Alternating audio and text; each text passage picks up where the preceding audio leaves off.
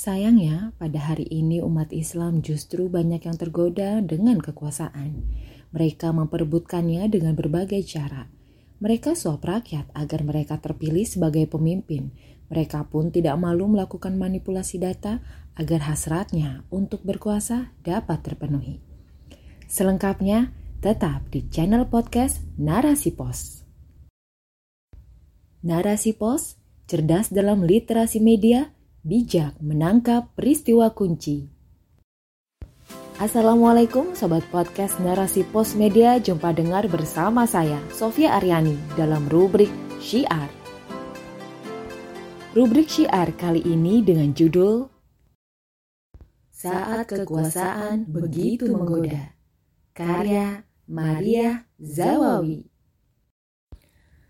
setiap manusia telah diciptakan oleh Allah Subhanahu wa taala lengkap dengan gorizah atau naluri yang ada di dalam dirinya. Naluri itu merupakan bagian dari penciptaannya, maka ia tidak dapat dihapus atau dihilangkan, tetapi dapat dialihkan. Naluri ini jika tidak dipenuhi tidak akan mengantarkan kepada kematian. Ia hanya akan menyebabkan munculnya perasaan gelisah, cemas, galau, dan lainnya. Naluri hanya muncul jika ada yang membangkitkannya dari luar diri manusia. Sebagai agama yang berasal dari Sang Pencipta manusia, Islam telah dilengkapi dengan berbagai aturan, termasuk aturan agar naluri ini dapat dipenuhi dengan baik. Dalam Al-Qur'an surah Al-A'la ayat 2 3 Allah Subhanahu wa taala telah berfirman Alladzi khalaqa fasawwa Walladzi qaddara fahada. Yang telah menciptakan dan, dan yang menyempurnakan, yang, yang menentukan kadar dan, dan memberi petunjuk. Allah Subhanahu wa Ta'ala telah menunjukkan dua jalan, jalan hidayah dan jalan kesesatan.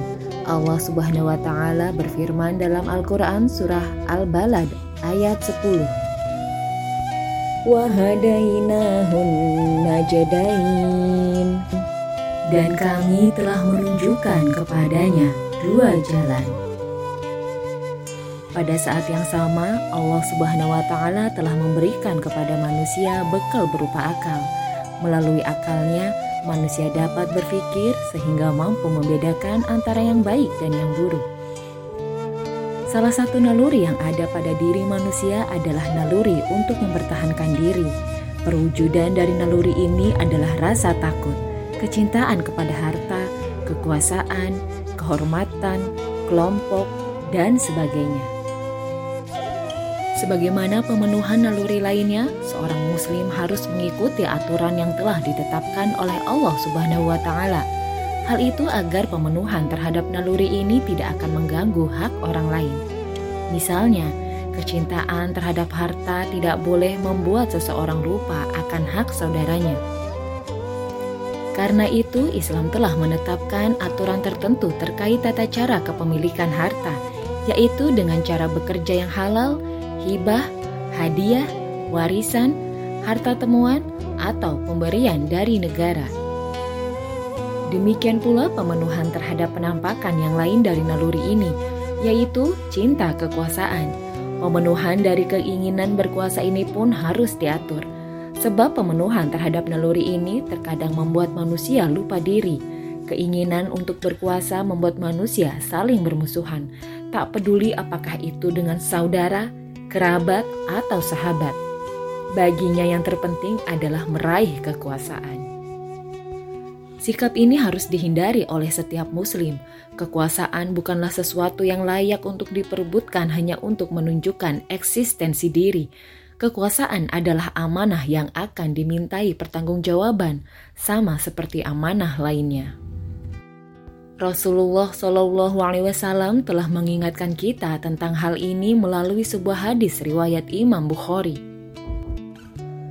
Masing-masing dari, kalian adalah pemimpin dan akan dimintai pertanggungjawaban atas kepemimpinannya. Bahkan Rasulullah Shallallahu Alaihi Wasallam pernah menolak permintaan Abu Zar saat sahabat beliau itu meminta sebuah jabatan. Dalam hadis riwayat Imam Muslim, Rasulullah Shallallahu Alaihi Wasallam bersabda, "Wahai Abu Zar, sesungguhnya engkau lemah, sedangkan jabatan itu amanah. Sesungguhnya pada hari kiamat ia merupakan kehinaan dan penyesalan, kecuali orang yang mengambilnya dengan haknya serta menunaikannya." Terkait hadis ini, Imam An-Nawawi mengatakan bahwa hadis ini merupakan dasar agar kita menjauhkan diri dari kekuasaan, terutama jika kita termasuk orang yang lemah, yakni orang yang tidak memiliki kapabilitas, tidak mampu berbuat adil, serta memiliki sifat lalai. Karena itu, kita mendapati beberapa ulama yang menolak saat hendak diberi jabatan, misalnya Imam Syafi'i dan Imam Abu Hanifah yang menolak ketika hendak diangkat sebagai hakim.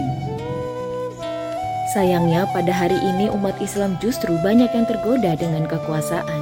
Mereka memperebutkannya dengan berbagai cara. Mereka suap rakyat agar mereka terpilih sebagai pemimpin. Mereka pun tidak malu melakukan manipulasi data agar hasratnya untuk berkuasa dapat terpenuhi. Mereka bungkam para penghalang yang berusaha menghentikan langkah mereka dengan berbagai cara. Saat mereka berhasil menjadi pejabat, mereka tidak mengurus dan melayani rakyat dengan baik. Padahal untuk itulah mereka diangkat. Itulah janji yang mereka sampaikan saat berkampanye. Sebaliknya, mereka menggunakan kesempatan itu untuk memperkaya diri dan keluarganya. Mereka gunakan berbagai cara agar tetap berkuasa mereka ubah berbagai aturan dan undang-undang yang telah mereka sepakati bersama. Tujuannya hanya satu, melanggengkan kekuasaan. Inilah gambaran kekuasaan dan jabatan yang akan menjadi kehinaan dan penyesalan bagi yang memilikinya.